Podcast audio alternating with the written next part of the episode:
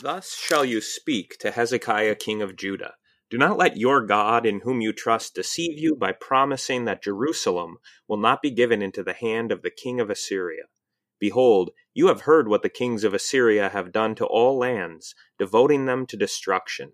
And shall you be delivered? Have the gods of the nations delivered them, the nations that my fathers destroyed? Gozan, Haran, Rezeph, and the people of Eden who were in Telassar. Where is the king of Hamath, the king of Arpad, the king of the city of Sepharvaim, the king of Hena, or the king of Iva? Second Kings.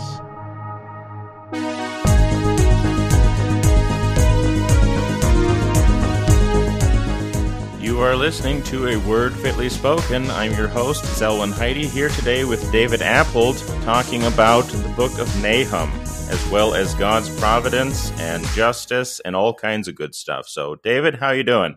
Yeah, I'm doing well. It's always a good day to uh, to do some ancient Near East kind of conversation, right?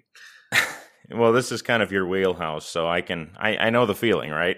Yeah, talking about Assyria and Babylon, and you could probably go on for days it's it's fascinating stuff. I mean, it's it's unfamiliar to us by and large. The names, you know, I just read the intro here was from the Rabshakeh, who is the king of Assyria's uh, messenger. But uh, fascinating stuff, I think.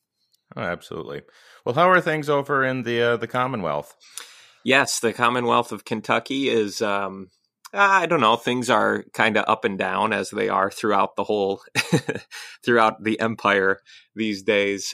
We've the big thing here right now is I know that this is supposed to be gratuitous weather posting, but um, now now we have to mask post a little bit. The big thing in Kentucky, I think it was last week, we had the um, as most places have now been ordered to wear masks whenever you're out in public. So that whole debate is underway uh, in our glorious Commonwealth. Hmm. Yeah, uh, up up here in North Dakota, things haven't really gotten to that point yet. I know that the governor has been encouraging it, but we don't have any mandates or anything like that. So right, right. It it, it is what it is. But how's the garden doing? Actually, the garden. Well, I was late getting my garden in. I moved. Uh, my family moved in the middle of the whole pandemic here, so we moved in April, and that, of course, meant that my garden went in late. But I have I could eat two two or three cucumbers every day. um, you know how cucumbers are; they're huge. You know they grow fast, and there's almost no. You don't have to really do anything. So I've got cucumbers, and the tomatoes are still. Typically, they'd be in already, but um, I was late getting them in, and so they haven't really done much for me. Sure. Yeah, no, things have been pretty good up here too. I mean, we've had quite a bit of rain recently. You know, thanks be to God for that. And my my tomatoes have the have the unusual problem of being growing very, very well, like, you know, plant wise, but they haven't fruited much. Yeah. So I'm not really sure what to do with them right now, but we'll just we'll just keep pushing forward. Yeah, I've so. got I've got some peppers that are starting to uh, green peppers and some like jalapeno, uh, habanero kind of stuff that's starting to come in too. So it'll good. it won't be much this year, but it's a start. Oh, good. Well, good. Well, at any rate, let's move on into our topic for today, which of course is the book of Nahum. And of course, the first question I think a lot of people are going to ha- ask is, you know, who is this guy? You know, what is the book of Nahum? Yeah. Where do we start with trying to understand the book? I think there there's so little that's known about Nahum himself that it's probably best to start just with the overview of the book. Okay, mm-hmm. Zelwyn. Mm-hmm. So okay. Um, I mentioned we've already hinted at this. The the particular interest of the book of Nahum is the empire of Assyria. And Nahum prophesies the downfall of Assyria and especially of its capital city, which is familiar to our, I'm sure our listeners are familiar with Nineveh, but probably not because of Nahum, probably more so because of Jonah, right? And Jonah goes to Nineveh and the Ninevites repent, right? The, the Ninevites are Assyrians, okay? Nahum is the kind of flip side of that. So Nahum is about how Nineveh is going to fall and be destroyed. And that's actually a cause of uh, great joy because the Assyrians are the, at that time in kind of the mid 7th century uh, BC, the Ninevite or the uh, excuse me, the Assyrians are the you know they are the empire, the tyrannical force that is at work throughout kind of the whole Middle East there. Well, maybe before we dig into a little bit of Assyria in particular, maybe it's worth uh, discussing the relationship between Jonah and Nahum because you know we like you said we thought uh, Nineveh had repented and become God-fearers. You know what's changed? How long has it been since the days of Jonah? Yeah, the so the the book of Jonah we did uh, early on in the the WFS kind of uh, archives. If our listeners want to go back and and listen to, I remember coming on and and doing a show on Jonah. That one of the questions is always, of course, the dates for these books and the the minor prophets are they don't say you know in whatever year of the reign of this king, so they're a little they're a little difficult to date. But the the typical dating of Jonah is around 7 750 740 BC. Okay? So that's still at the time when there are two kingdoms of Israel. You know, you have the northern kingdom and the southern kingdom, but it's right before the northern kingdom is going to fall. The big date to keep in mind there, again, this is, I think our, our listeners hopefully can have some kind of the key dates. The kingdom of David uh, begins around 1000 BC, but the kingdom of Israel in the north falls, it is exiled in 722 BC. Did, do I have my date right there, Zelwyn? I'm pretty sure that's the right yep, date. Yep, I, I, think you got it. Okay. Yep. So Jonah is prophesying towards the very end of the northern kingdom. All right. And he's prophesying to really the enemies of the northern kingdom. So what most of our people will will know is that Jonah doesn't want to go to Nineveh because it's wicked. Mm-hmm. And the wickedness of Nineveh is seen maybe or it's felt by the Israelites because the Assyrian kings are at that time they haven't invaded Israel, but they are kind of wreaking havoc through the whole Middle East at that time. And I mean the the Assyrians we'll get into this. They're they're known for as being warrior people. I mean, the world was more brutal back then, just by and large. Um, but the Assyrians, especially, are a warrior people. They they make it the common practice to go out every year for battle, and just there's an annual war that the Assyrians are, are gonna going to go on to expand their empire. And Jonah goes to their capital city, to Nineveh, and says, You need to repent. And of course they do. So fast forward about a hundred years, and you have the, the time for Nahum. So Nahum is the middle of the six, 600 BCs, okay? And by now, the Ninevites, the Assyrians, have no sign of, of knowledge of the Lord anymore. And so, one of the questions that that we might want to discuss, Zelwyn, is how widespread was that repentance um, sure. that Jonah proclaimed? We know that the whole city goes into fasting, but it doesn't seem to have stuck, right? right. And so, a hundred years later, the Ninevites, the Assyrians, are back to just kind of general idolatry. Um, they worship the god Assur among other gods, Ishtar. Um, of course, the Asherahs are involved here. And they, by the time of Nahum, they have become the, you know, the dominant force in the Middle East, and they've exiled the northern kingdom. They've surrounded Jerusalem and threatened Jerusalem. These are that's back to the the days of King Hezekiah. And so the people of Israel know the Assyrians as this kind of terrifying empire, this terrifying force that has wreaked all kinds of havoc in the Middle East. Well, you mentioned the question about you know repentance and the serious repentance. I think it's interesting that within the the scriptures, at least, the idea that one generation would fear the Lord and then the following generation would not fear Him is actually a pretty common theme. I mean, you just look yep. at the Book of Judges, for example. So I don't. I guess personally, I don't think there's any reason to think that the generation of Jonah at Nineveh I don't think that their repentance was insincere. Maybe you want to, you know, debate me on that. But at the very least, whatever knowledge that they had of the Lord at that time was not passed on to the following generation. And I mean, how often do we see that even in our own day?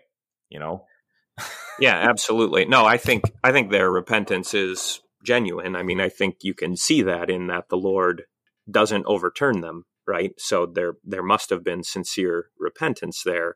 But yeah, I think that's a good point to make that just because one generation repents and turns to the Lord, that's no guarantee that the next generation is going to. And especially when uh, you don't have the establishment of true worship, right? So sure. Jonah, Jonah is uh, what an itinerant preacher, and the the next, who, where would they have heard of the Lord after Jonah left Nineveh? They didn't raise up. He didn't raise up you know prophets and the sons of the prophets in his place it was just kind of a one time thing that quickly turned back into idolatry well no that's that's an excellent point too and it just goes to show the importance of preaching and the importance of you know well just say church attendance yeah, if right. you if you want to take it in, in that kind of a direction because you know if if you're not if you're not hearing the word regularly Uh, i mean it yes, your repentance may be genuine, but you're putting yourself into a dangerous position. Or if nothing else, you're putting your children into an especially dangerous position because how will they come to know the Lord? Right. Absolutely. Right. So there's there's another great connection between Nahum and Jonah. Not only are they both concerned with Assyria and the Assyrians, but they both end just kind of literarily, they both end, both of these books end with a question right? And so mm-hmm. there's there's kind of just a neat connection there. Jonah ends by god asking jonah are not the the cattle mine as well? Or is it how does it go? Are not there many cows in right and should i not have mercy on yeah. nineveh you know yeah. where where all these people don't know the right from the left and all so much cattle? Right and then at the end of Nahum, it ends also with a question, but there the question is, who will weep for Nineveh? And the implied answer is no one. Everyone is rejoicing because Nineveh is fallen. Or at least Nahum is prophesying this and saying, when you fall, who is going to weep over you? No one. Um, because of your because of the wickedness of the Assyrians. Right. Well, and we'll we'll talk a little bit more about the uh, connections between Jonah and Nahum because I think it's interesting to see how um, you know Jonah ends with this note of you know even even the enemies of God's church, you know, should you know God still wants to have mercy on them, whereas the the end of Nahum is saying that there will be you know virtually no mercy for them, and trying to figure out you know the relationship between those two.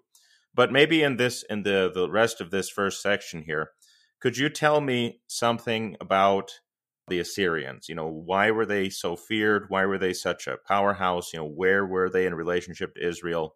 yeah. you know, just kind of give us some some sure. general Assyrian posting. Yeah. So when we when we talk about the Assyrians, the question should come up: Well, who, where are they geographically, um, historically? Where do they come from? Um, and all those are good questions, kind of what we would typically call the isagogical, contextual questions.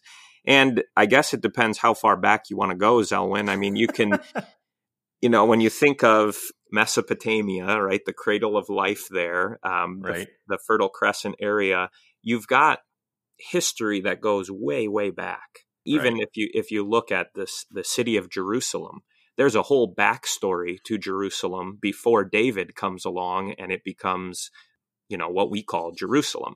So we don't want to do the whole we can't do the whole history of Assyria, but just for our purposes, we're talking about the main city is Nineveh, which is right. on the it's on the Tigris River, which is north and east of Israel. North, so north and east of Jerusalem and God's people. The dynasty of Assyria or the Assyrian Empire kind of had it had different times where it was more dominant or less dominant like all of these kingdoms do in the Middle East in that time. But for for the purposes of scripture in the bible assyria really rises to prominence in about the year 7 750 bc and the name of the king that that might be worth knowing is tiglath-pileser iii okay right and so he he is the king who assyria had in its history had different times where it was dominant, but it's really when Tiglath-Pileser comes in, he's he sort of reorganizes things and and really makes efficient makes it efficient for Assyria to keep control. I mean, if mm-hmm. you think of of trying to have an empire in ancient times or even in modern times, one of the the big problems is how do you govern people who don't want you to be their king? Right. Right. right. And and so if you don't have an efficient way for the king to connect with his governors, then your your empire is always going to be short lived, and you're never really going to be able to to pass on any kind of a, a continued dynasty. So Tiglath-Pileser's big deal is that he is able to increase communication and the connection between the governors and himself in Nineveh, and able to keep control. So the the other thing that the Assyrians are known for is that they're they're great, especially at siege warfare. Okay, so um, I know that we've talked about chariots and chariots being kind of the ancient tanks here, right? On Word Fitly. So you also, along with chariots, one of the big deals, one of the big advances in the history of of military is who is the best at at laying siege to a city. So you have to be able to build up a siege mound. You have to be able to have battering rams so that you can actually break through the defenses of a city. And the Assyrians specialized in that. Right. Well, and another thing that the Assyrians were especially known for was their practice of dealing with their captive nations, uh, where they would carry off the the, right. the people who lived there. This was also part of an Assyrian policy of control the idea being if you don't live on the land that you were you know born and raised on you're less likely to want to revolt because you know it's not your land. This isn't your home. So as long as you're somewhere else you'll probably be a little bit more pliable. And i mean it it worked to a degree. I mean it, i don't think it worked really well but at least it was it was efficient and the Assyrian kings were also particularly ruthless in carrying that out. So, I mean, they are a power to be feared.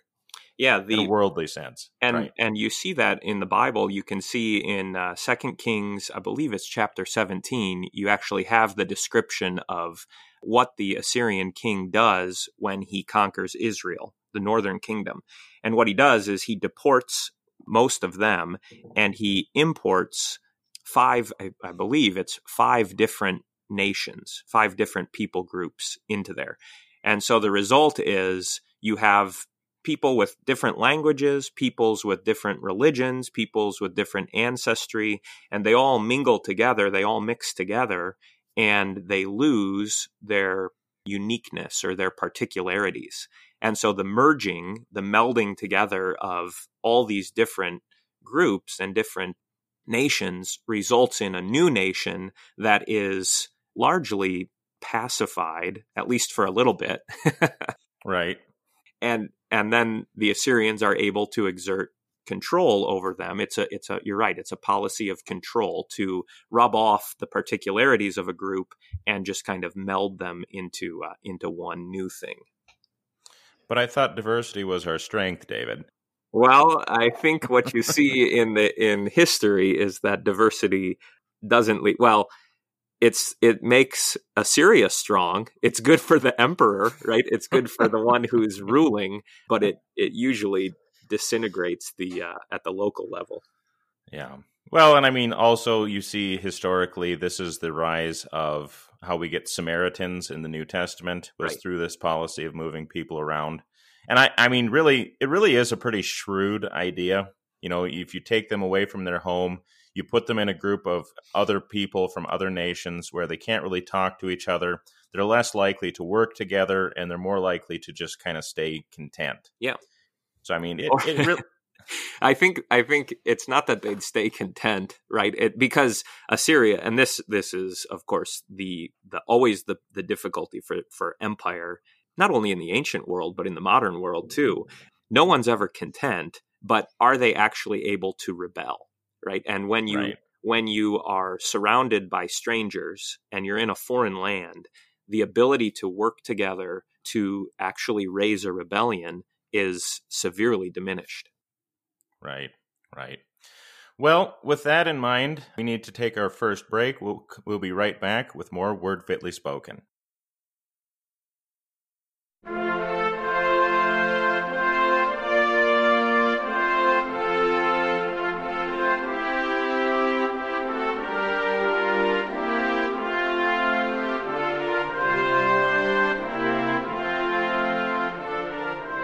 The word of the Lord says, Get wisdom, get understanding, forget it not, neither decline from the words of my mouth.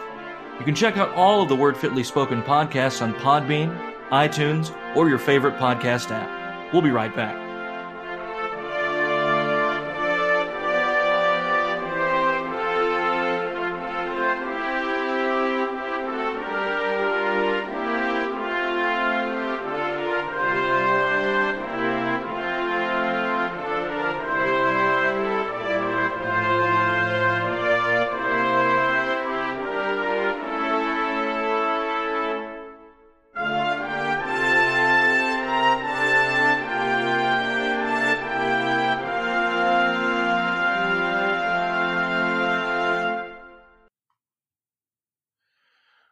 Welcome back. You're listening to A Word Fitly Spoken. I'm Zelwyn Heide here with David Appold talking about the book of Nahum. Well, in the previous section, David, we had just got done talking about the Assyrian Empire and the the fear that it inspired and the reasons why it was so feared during its day. But now, looking at the book of Nahum itself, and you know, we'll try to, to parse it out a little bit here and kind of see what the book is doing. We meet a empire which is doomed to fail. And so I think, you know, can you just kind of take us through the book and kind of yeah. understand what help us understand what Nahum is doing. Right. So Nahum is it's brief. It's a short book. It's three chapters long. And uh, if you want to just have a, a, good general overview, chapter one is about the. It's Nahum is is talking about how the Lord, who the Lord is, and um, he presents the Lord. It's um, we'll we'll go into this in detail a little bit, but I think there's a little bit of a play on the Lord, the Lord, slow to anger and abounding in steadfast love. Remember that verse when um, mm-hmm. God proclaims His name to Moses on Mount Sinai. Well, right. Nahum kind of riffs off of that and says essentially, the Lord, the Lord, uh, is a jealous and, a, and avenging God, slow to anger and great in power. So slow to anger and abounding in steadfast love. That's true for for those who love him. Slow to anger, but also powerful against those uh, who hate him. And you can really see that sometimes we, I think we we give the nations around Israel probably more credit. You know, we sort of get the idea that they're neutral. Right. You know, this this comes up when whenever you study the book of Exodus and it seems like God is just being mean to Pharaoh. You know, why didn't he give Pharaoh more of a chance? Well, Pharaoh is not a neutral figure, neither are the Assyrians. So the kings were incredibly prideful and boastful and set themselves against, you know, all of the other gods around them. So chapter 1 describes the Lord's wrath and anger against his enemies. And maybe maybe before you go on a little bit, I think it's worth talking about right here something that I think we see in our own day and something that Nahum is a helpful corrective against. You know, we we would probably emphasize with Moses, you know, the Lord, the Lord, slow to anger, abounding in steadfast love. You know, he just kind of becomes this warm, cuddly, cozy kind of figure, right? Right. Whereas Nahum is saying, yes, it's true. The Lord is slow to anger and he is abounding in steadfast love, but he is also great in power and will by no means clear the guilty. Yes. You know, the Lord in that sense is is not this cuddly, cozy, you know, someone you're just going to snuggle up to, but God is God. He is he is going to do what he will do. I mean, I, I mean I mean, what do you think? I mean, cuz I think so often we we emphasize God's love and God's mercy at the expense of his power and even his wrath. Right? Yeah, they're right and they're of course related i mean you can't have god's love without him having a commitment to get rid of evil right so right. mercy without justice is kind of empty or it's it's fleeting right so right. maybe maybe a, a way to to bring this out is to to remember his holiness, right? So God is mm-hmm. certainly loving, but he is certainly holy too, right? And so when you have all these nations around Israel, one of the questions that often comes up in the Bible is, well, what about the wicked, right? And that could mean those within Israel. I, I'm thinking of, is it Psalm, is it 73 that talks about the wicked prospering? That could that could be a question that arises just within the even within the people of God, right? That there is right. there are sort of the hypocrites who profess to believe but who live a, a, totally evil life and the question is well why do they prosper and those who are actually um, faithful suffer um, but you could also take that as on a on a broader level and you look around if you're an israelite and you say how come the assyrians are you know this wicked nation that's full of idolatry but they are ruling the world. What's right. what's hap- is god going to let that go on forever or is he somehow limited in his power? You know does he is he only the god of israel and so he is actually you know in subjection to the assyrian gods? And so nahum comes along and is this it's a great um, corrective against that that says look the lord's providence the lord's power is not limited in any way and he does have his day with the wicked and the day of judgment does actually put an end to evil. Right. And that's something I think we should talk about at more length here once we kind of get through the overview that the idea of judgment being actually a source of joy, which I think is, you know, one of the main themes of the book of Nahum, as well as many of the, the minor prophets in general. Yeah. But when we're dealing with the question of God's wrath and stuff like this and God's power, I think you're absolutely right. You know, it is a comfort for us in that we can see what God is doing and know that his hand is not shortened. You know, that all of these things that he's that he's not powerless in the face of evil or that he's not just, you know, kind of oh like he doesn't want to do anything about it. You know, there is a a great joy in knowing that our Lord is great in power and will by no means clear the guilty. Yeah, right. Absolutely. So so Nahum, the just kind of as a, a side note here, he the whole first section of his book is a poem. It's an acrostic poem, which is I don't know, it's, it's not common in the Old Testament, but there's a, a few of these places where you get this Hebrew acrostic the poetry, and the first six or seven verses of Nahum is this poem that's all about his power all about his um, his wrath against the guilty. Uh, just just for the sake of our listeners, just to be clear, an acrostic poem, of course, is one that where the first letter of each line follows the alphabet. That's what an acrostic right. is. So, and you won't you won't see that in English, uh, not even in the King James, um, because it only works in Hebrew. But right, but it it does help to see that that Nahum is sort is delighting in this, right? It's not something that he's trying to hide or keep back, but he's writing a poem, course, inspired by the Spirit, but um, this poem that celebrates God's God's power and His might and His His greatness, and even uh, His anger against the wicked. Right. I mean, like like it says in uh, chapter one, verse six, who can stand before His indignation? Who can endure the heat of His anger? His wrath is poured out like fire, and the rocks are broken into pieces by him. Yeah. But I mean, it's just it's just that that image of strength, that image of power. You know, like a a great you know earthquake breaking up the land, or you know like a wind tearing down the trees. Yet the Lord is greater than all these. So I mean, right. I mean, it is it is a comfort for us. But but let's let's continue on. So so chapter one is about God's power. Chapter two is really where you get into the it's a pretty vivid description of the destruction of a city. And so he talks about the chariots coming through the, the streets, and there's a, a battle going on, and eventually um, Nineveh falls then in chapter two. And then finally in chapter three, you get sort of the um, the response, I guess, after mm-hmm. that.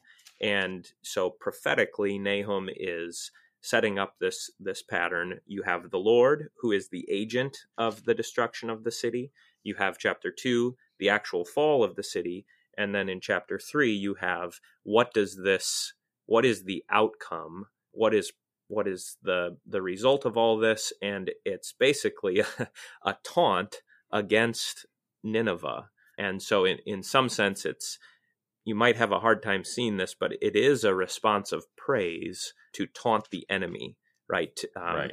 I, I don't know. Maybe this is too mundane of an example, but it's it's once you once you win, you beat your brother in uh, in some kind of a game or something, you you taunt him a little bit, right? And so that's part of how you celebrate um, the victory, and that's really how chapter three goes. Sure.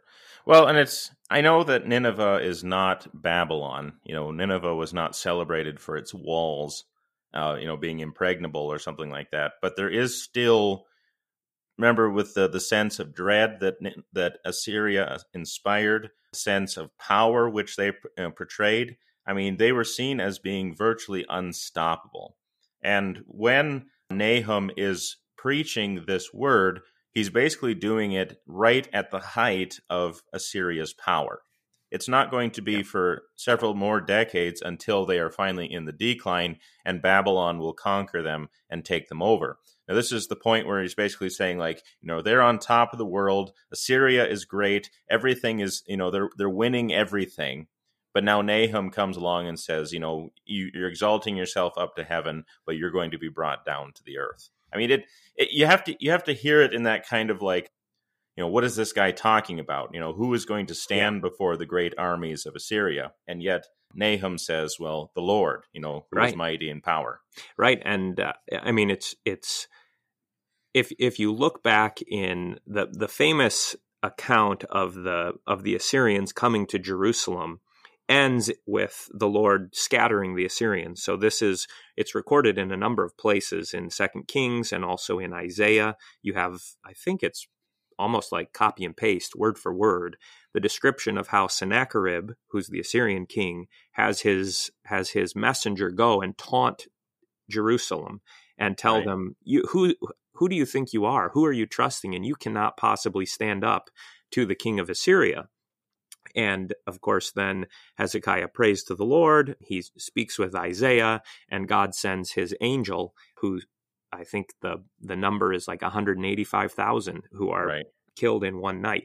So that, but that was, I don't know, 50, 60 years prior to Nahum, and that didn't put an end. It's not like that was the end of the Assyrian armies, right? They continued to uh, exert huge power and control and strike fear in the hearts of of all of the Middle East. I mean, their empire goes from the Mediterranean Sea all the way over to the Persian Gulf. They right. are, you know, they're Babylon before Babylon. right, right. Well, and I mean, Babylon, of course, would be much larger and much stronger, which yeah. is why they would conquer Assyria. But yeah, no, the, the this this Assyrian Empire, the Neo-Assyrian Empire, is, I mean, it really is the the great reigning power in its day. And for Nahum to come and say, the city of Nineveh is going to fall, it will be destroyed, of course, by the Babylonians, and that the, the people of God will be able to raise up a taunt over that destroyed city when it happens.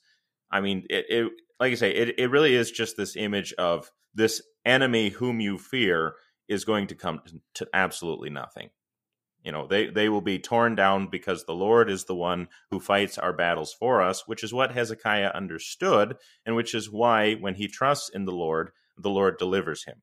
Of course, the Lord's purposes in all of this is to discipline his people, which is why Hezekiah's goodness does not, you know, wipe out the judgment altogether, which is why Assyria continues to go. But the point being in all of this that the Lord is the one who is in control of all these things. Yeah. So I think we should talk about God's what how how God uses the nations.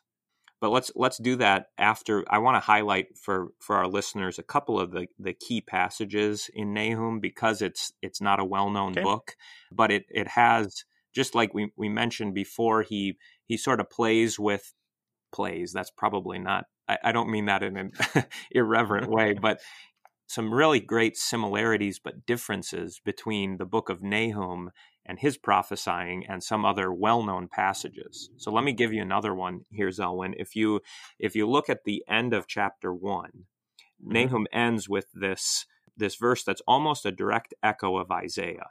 And we, our listeners, will know this verse. Uh, how beautiful upon the mountains are the feet of him who brings good news. That's how it goes in Isaiah. Right? Who says to right. Zion, Your God reigns. That's Isaiah. Nahum says it this way Behold upon the mountains the feet of him who brings good news, who publishes peace. So it doesn't mention the, the beauty of the feet, but it's almost word for word the same thing. But now instead of announcing your God reigns to Zion, this is what the good news is. Keep your feasts, O Judah, fulfill your vows, for never again shall the worthless pass through you. He is utterly cut off. Right. So what's he yeah. saying there? He's saying he's saying the flip side of what Isaiah was saying. it's these are two parts of the same message. The Lord reigns, and therefore the king of Assyria doesn't. Right. And so you don't have to live in fear of the king of Assyria coming in and and conquering you because the Lord reigns. Well, and I think the, the important thing to see here is that the, the proclamation of peace, the proclamation of good news, is kind of I mean, on the one hand, it is good news to the people that you know it's being proclaimed to. You know, your God reigns, or the, you know all these things are going to happen because God is doing it. And then on the the other side of it, the kind of the related idea is is the ones who were opposed to this are going to come to nothing. Yeah, it's the necessary consequence, right? How can and especially of course in the in the fallen world the ne- the necessary consequence is that evil must God has to do something to evil. He has to conquer it. He has to to wipe it out completely. And until that happens, there's always kind and we live in this reality too, right? That although Christ has died and risen and ascended on high and now he's at the right hand of the Father, we have that's a great comfort to us, but there continues to be the question of how long, right? How long, O right. Lord, until you until you reveal what you have accomplished in the person of Christ. Well, and, and with the, the proclamation of the gospel, too, I would actually make the argument that we have this same dynamic going on because you have, you know, Jesus being victorious. I mean, he is the one who has forgiven us our sins, he is the one who's brought us to himself, and we give thanks to God for that. But the flip side of that is that evil has come to an end, that the devil is no longer our master, so to speak. You know, we are not, we are no longer under the dominion of sin. Um. So, I mean, you have this, I mean, it's the same idea that Nahum is presenting here is that with the proclamation of God's goodness and God's peace also comes the proclamation that, like you say, evil has been destroyed and that it will not have the power over us that it once had. Yeah. So, another another good verse to kind of tie in with this is in chapter two, right before he goes through the, the vivid description of the destruction of a city. It, it says it this way uh, chapter 2, verse 2 The Lord is restoring the majesty of Jacob as the majesty of Israel, for plunderers have plundered them and ruined their branches. So, this is one of the things that is that I think is, is kind of interesting to reflect on here. Everything's interesting, right? Though, um, right. but the the Israelites the and and the Jews actually play no part in the destruction of Nineveh. Okay, right. so so it all of this happens far outside of the borders of Israel. They don't send, you know, they're not helping the Babylonians. They're not sending warriors, and yet Nahum is saying here, he's prophesying that somehow, in some way, this this foreign war that's happening far away between Babylon and Assyria is actually related to God's people. And so right. you have this this I think it's presented in a way that's maybe not immediately accessible to us, but the idea is this that the Lord controls and governs all of history and all of the nations for the good of his people. So you have this in you know famously in Romans 8 he works all things for the good of those who love him. That includes even things like, you know, what's happening over in Iraq or in Iran. You know, that's modern day Assyria. These things that seem to have no relation to us here are still being worked for our good. Yeah, and and this is something I think we should delve into, especially in the the last section as we come up to it here. But the idea that God is, I mean, history is not an accident in that sense. You know, even even the things that seem to have no relationship whatsoever to you know God's people. God is actually doing all of those things for a specific purpose, the purposes of which are meant to be for the good of His people. So all of these things, like like you said, David, all of these things are working together for good for those who love God. And I I think on the other side of the break here, we should talk about that a little bit more length, as well as just emphasize right now that you know there is a comfort in that.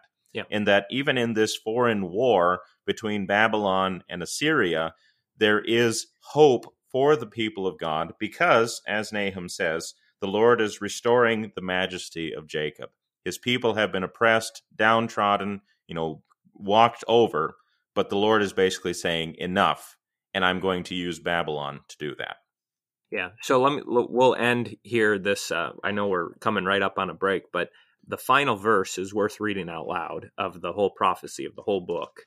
Um, at the end of chapter 3, this is this is what Nahum says and he's speaking kind of in the voice it's the the word of the Lord, right? And he's speaking to uh, Assyria and to to Nineveh. So it says this There is no easing your hurt, your wound is grievous. All who hear the news about you clap their hands over you, for upon whom has not come your unceasing evil.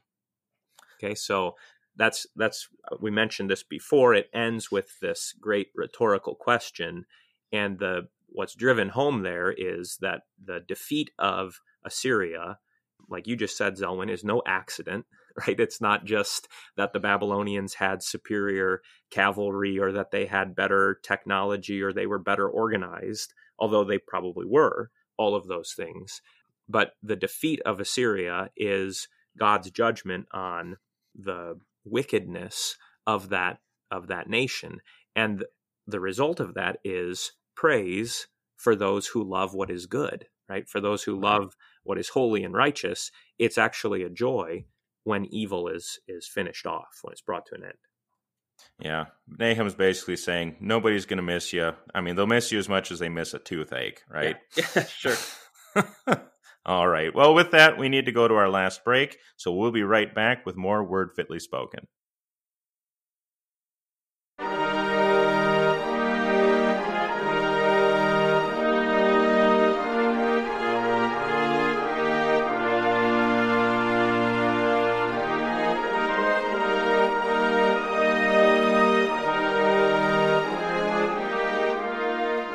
A word fitly spoken is like apples of gold and pictures of silver. The fear of the Lord is the beginning of wisdom, and the knowledge of the Holy One is understanding. The Word, front and center, in doctrine, in history, in life. That's the mission of a word fitly spoken. We've got more on the way. Stay tuned. We'll be right back.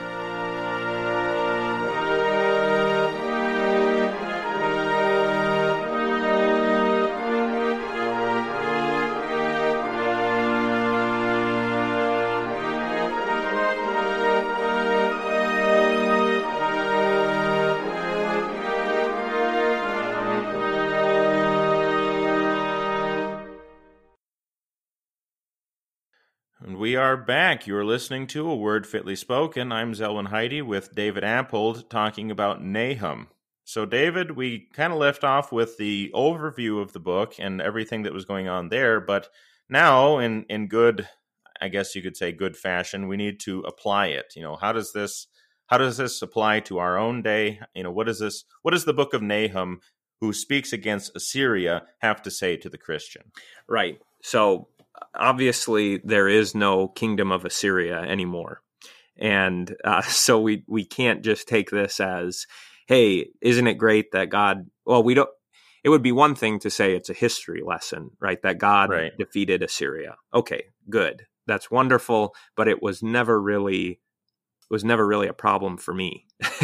right. Right. I mean, this is this is talking about events that happened how many years ago now, Zelwyn? It's been 2,500 years, right? Right. At least. So, so we we want to see in the um, in the destruction of Assyria, there is something of a of a broader message, and this connects with with I don't know if you if you like to talk this way, Zelwyn, or not. You can tell me if there's a better word, but it connects with the theme of God's the enemies of God's people. So this goes all the way back to Genesis 3, right? I will put enmity between you and the woman and between your offspring and hers.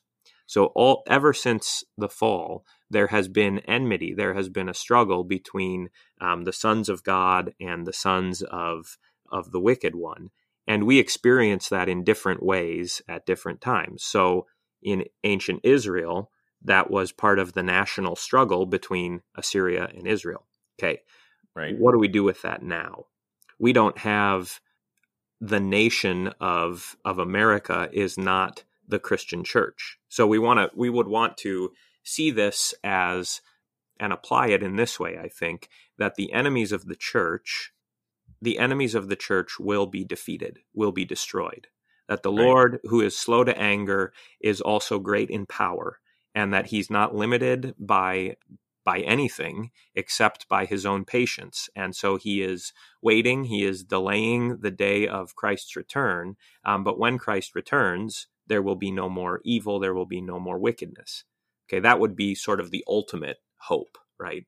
But right. even but even within history, he is also the one who is the Lord right now. He is reigning right now. And so he he does bring that sort of he does bring kind of previews of that final destruction when he puts an end to different kingdoms and different different evil forces. That actually happens in history and that's good news right? That's part of the good news of christ reigning on the throne. We won't see it complete and universal uh, until he returns in glory but we do see the defeat of evil as a good thing, don't we? Shouldn't we?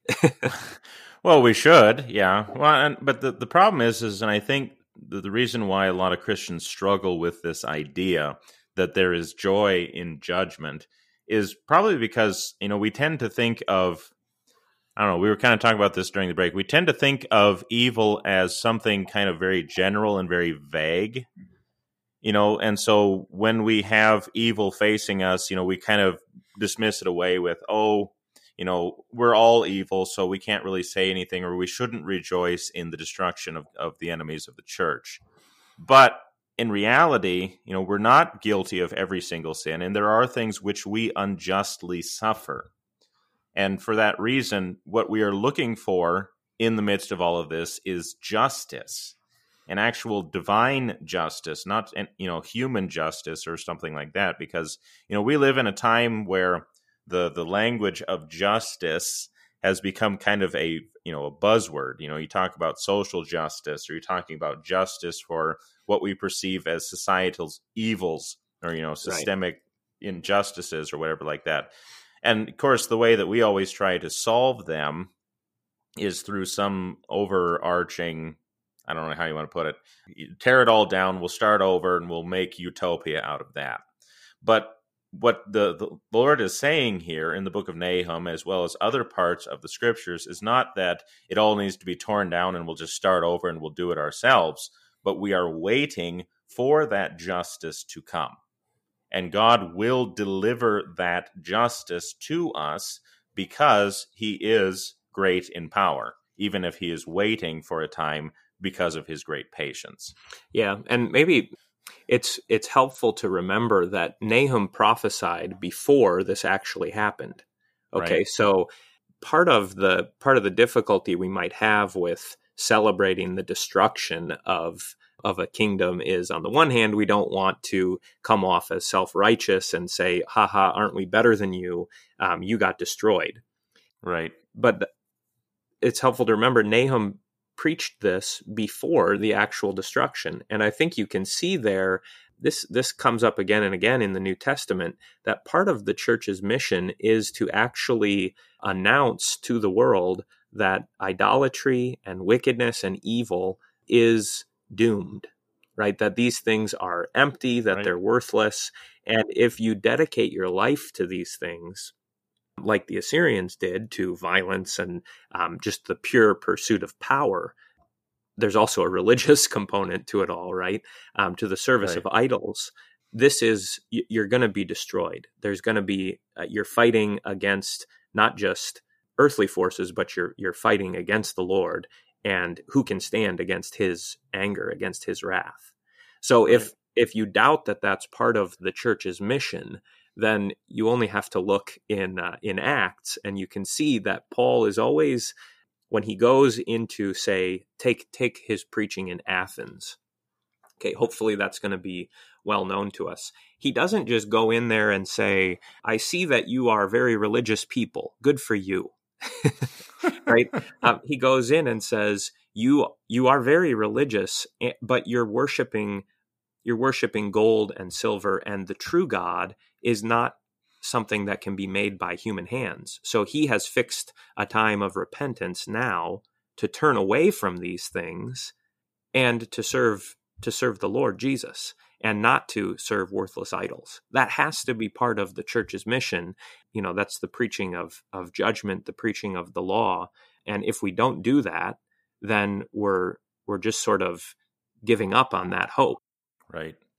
Yeah, and I think with that too, when you're dealing with the, um, as as you put it, you know, the the proclamation of the emptiness of idols and stuff like that.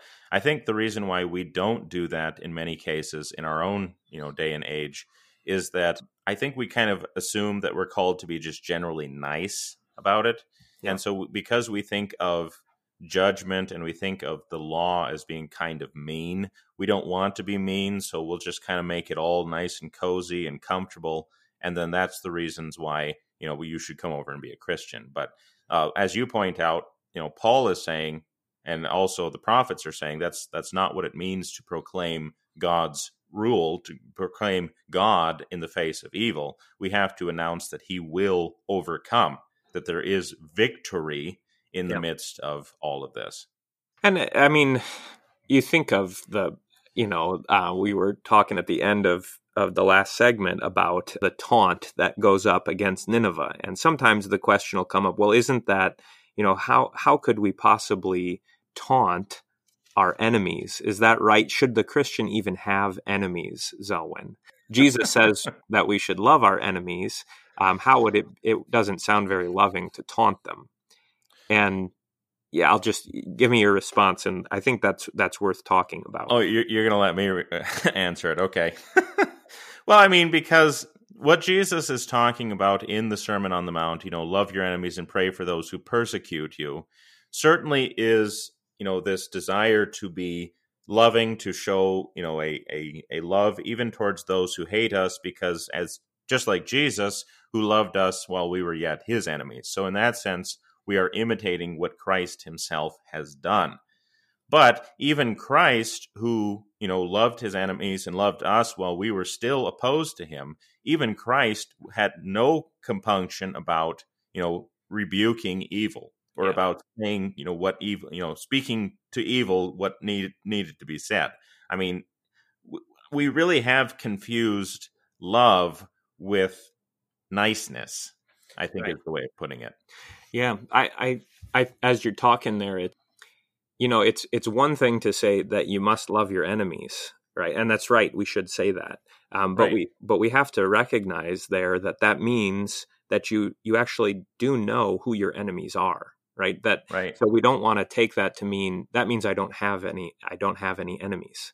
So right. when you look at I mean, if we just look around us right now, this will date the episode, but that's okay. I doubt anybody's, you know, coming back five years from now to listen to, to, you know, what we say about the prophet of Nahum. But if you look around the world right now and you ask yourself, what are the enemies of, of the church, right? We want to be specific. We're not talking about any longer the enemies of, of Israel. Right. Right. We're talking about those who are opposed to the church, you can see there's plenty of forces at work, plenty of organizations. You you read about, you know, the whole what is the the mission of Black Lives Matter, and and some of it is, I suppose, social justice kind of stuff that that we might not have a problem with. But then mixed in with that is, um, you know, it's going to be a queer affirming thing, and it's going to un, undo the the nuclear family. Like those are those are not just cultural constructs, right? Mm-hmm. Um, these mm-hmm. these are things that God has built into His creation, and so this is actually opposed to to the church, to creation. It's an anti-creation thing, and we have to we have to recognize that that is in conflict with the mission of the church right that's right. in conflict with um, the mission of god and therefore is ultimately we want to see that be destroyed now we want to see it converted of course right our hope is right. that until christ returns that people would actually be converted to the lord but then also that these things would actually be be done away with well, and you you mentioned some of those things and the the uh, the Marxist ideas, which seem to be gaining ground in our culture again. Yeah. You know, the, the, I mean, the, and I mean, when you're dealing with Marxism, and again, we're going to be dealing with Marxist ideas probably at more length in a future episode, but you know, you are dealing with an idea of a salvation for man apart from God. And when we have that idea of a salvation, especially an economic salvation, that we will somehow eliminate racism, that we will somehow eliminate bigotry, that we will somehow eliminate rich and poor, all through these Marxist ideals, you really do have a trying to create heaven through the works of man. And when you have that going on opposed to the church, yes, that is something that is hostile, that is an enemy of the church. And so to pray for them, like you said, David, I think was quite well put. We pray for their conversion. We pray that they would come to know the truth. We pray that, you know, they would actually come to worship God and, eh, you know, call Jesus Lord. But at the same time, that does not mean that we are praying that their plans would succeed, yeah, because right. that would mean contrary to the will of God. Yeah. Right? Yeah, absolutely. I, so much uh, in there, Zelwyn, is is worth continuing. I, I'll be happy to tune in for that episode. But recognizing that even when you know when groups say this is not a religious uh, movement, this is not, you know, right. we don't we we actually rule out God to begin with. It is religious at the same time, right? There is an eschatology, like you mm-hmm. said. The eschatology is heaven on earth now, right? And you know we will we will get rid of all these sinful things but we will do it by Im- by implementing more sin and right and that's that is part of the the mystery i guess of lawlessness that's at work there in our times now that that might open a, a huge can of worms that we don't want to get into right now but well we're we are coming up on the end of the episode but i mean uh, but the point is is still true is that when we are dealing with the enemies of the church, yes, it is good and biblical to rejoice over evil being thwarted. Yeah. And I think and I think really that's the point here. We're so afraid to acknowledge that something is evil, that is specifically evil, and that, you know, that it is opposing to the church because we want to be nice, that we see this taunt which Nahum raises over Nineveh as being somehow you know jerkish. Like he's yeah. he, why would you even do that? But the point is is that the Lord is triumphant. The Lord has overcome. The Lord is victorious. Evil, which seemed so strong, has become nothing. And there is something to rejoice in that because we have been set free. The things which have threatened us, which seem so so you know powerful, are actually nothing because it is the Lord who is powerful and the Lord who will ultimately take care of his people.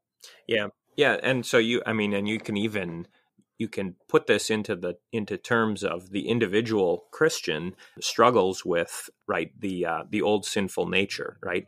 But right. our hope is not that that we would just continue as simul justus et peccator forever, right i want to actually be done with the sinful thing right I, and and that is part of the hope that nahum puts in here that not only the enemies that are outside of us right the devil and uh, and anyone who is in league with him but also within me that my sinful nature my sinful desires uh, that those things would finally be destroyed like that. And and someday we will be able to say you know there is no easing your your hurt. Your wound is grievous. All who hear the news about you clap their hands over you for upon whom has not your whom has not come your unceasing evil right? When to, to go all the way to the book of revelation here it would be helpful right when the smoke of babylon goes up the people don't look at that and say, "Oh, what a shame! You know, Babylon was so great."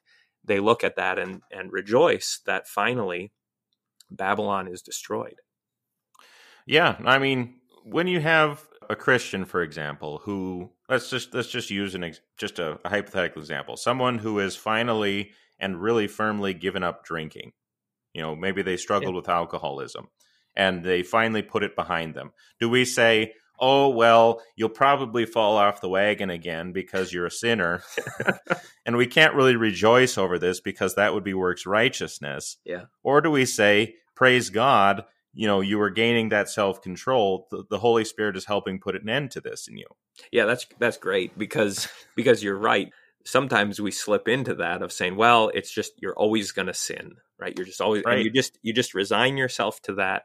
And uh, but it's but it is true that that sins forgiven often lead to not always but often lead to sin actually sent away right? You can be delivered from these things and it's a great it's i mean praise the lord when that happens right? Um right. that's that's a good thing.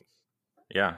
Well and and, and so to apply that again to the external enemies the external evils you know that's it's exactly the same idea.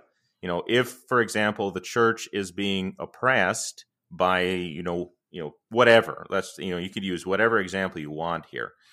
We're not going to say if it, it finally goes away you know oh well it'll be back you know could be a lot worse. Yeah. A very midwest midwestern way of talking i suppose but this idea that you know it's just you just, kind of this resignation this almost sinful resignation to sin yeah what if what if we put it this way, Zelwyn? You know, you think of how God. One of the things that we didn't really touch on here, but is comes up in Nahum is how is God using the the unbelieving nations around us, right? Or right. because Assyria was a tool. Um, if you remember in Isaiah, right, God says that He's going to whistle and summon the king of Assyria to come down and uh, and shave, essentially shave off the beard of Israel, right? So so right. even before all this, Assyria was God's tool, right? It was God's instrument by by which He disciplined His people. Okay, right. But once he he disciplines the people with Assyria, that discipline doesn't endure forever, right? The discipline is meant to produce righteousness, to produce holiness and maturity. And once it does, then the tool of discipline, God doesn't just keep beating his people forever with it, but the tool of discipline is done away with. And that's what the book of Nahum brings out for us. Yeah. No, I mean that's that's an excellent point is that you know all these things really do work together for good for those who love us and, and you know to use your your favorite book david you know the discipline is painful while it's happening but as you said it produces righteousness because you know we rejoice when the evil departs from us but recognize that god is still working all things together for good. Absolutely. Any final thoughts I think that's a great way to to end it here. I would just again emphasize for people it's a short book.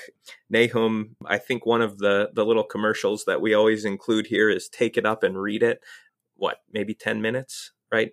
If that one. Um, yeah. very, very quick read, um, but powerful stuff to reflect on, and especially as we as we are um, experiencing more and more, at least in America, the the sense of that we actually do have enemies around us, that there are forces that are opposed to evil or that are opposed to to the mission of the church. It's it's actually it's good for that to be clarified, isn't it? It's painful, but it's good to actually see here's the reality of the situation. The spiritual warfare is all around us, and we have to be alert to it. And also here in Nahum, see that what our hope is. Oh, very good. Thank you, David. Pleasure having you on as always. And thank you for listening. This has been A Word Fitly Spoken. If you like what you heard, check us out at wordfitlyspoken.org, on facebook.com slash wordfitly, or on Twitter at wordfitly. I'm Zelwyn Heide here with David Appold. God love you and God bless.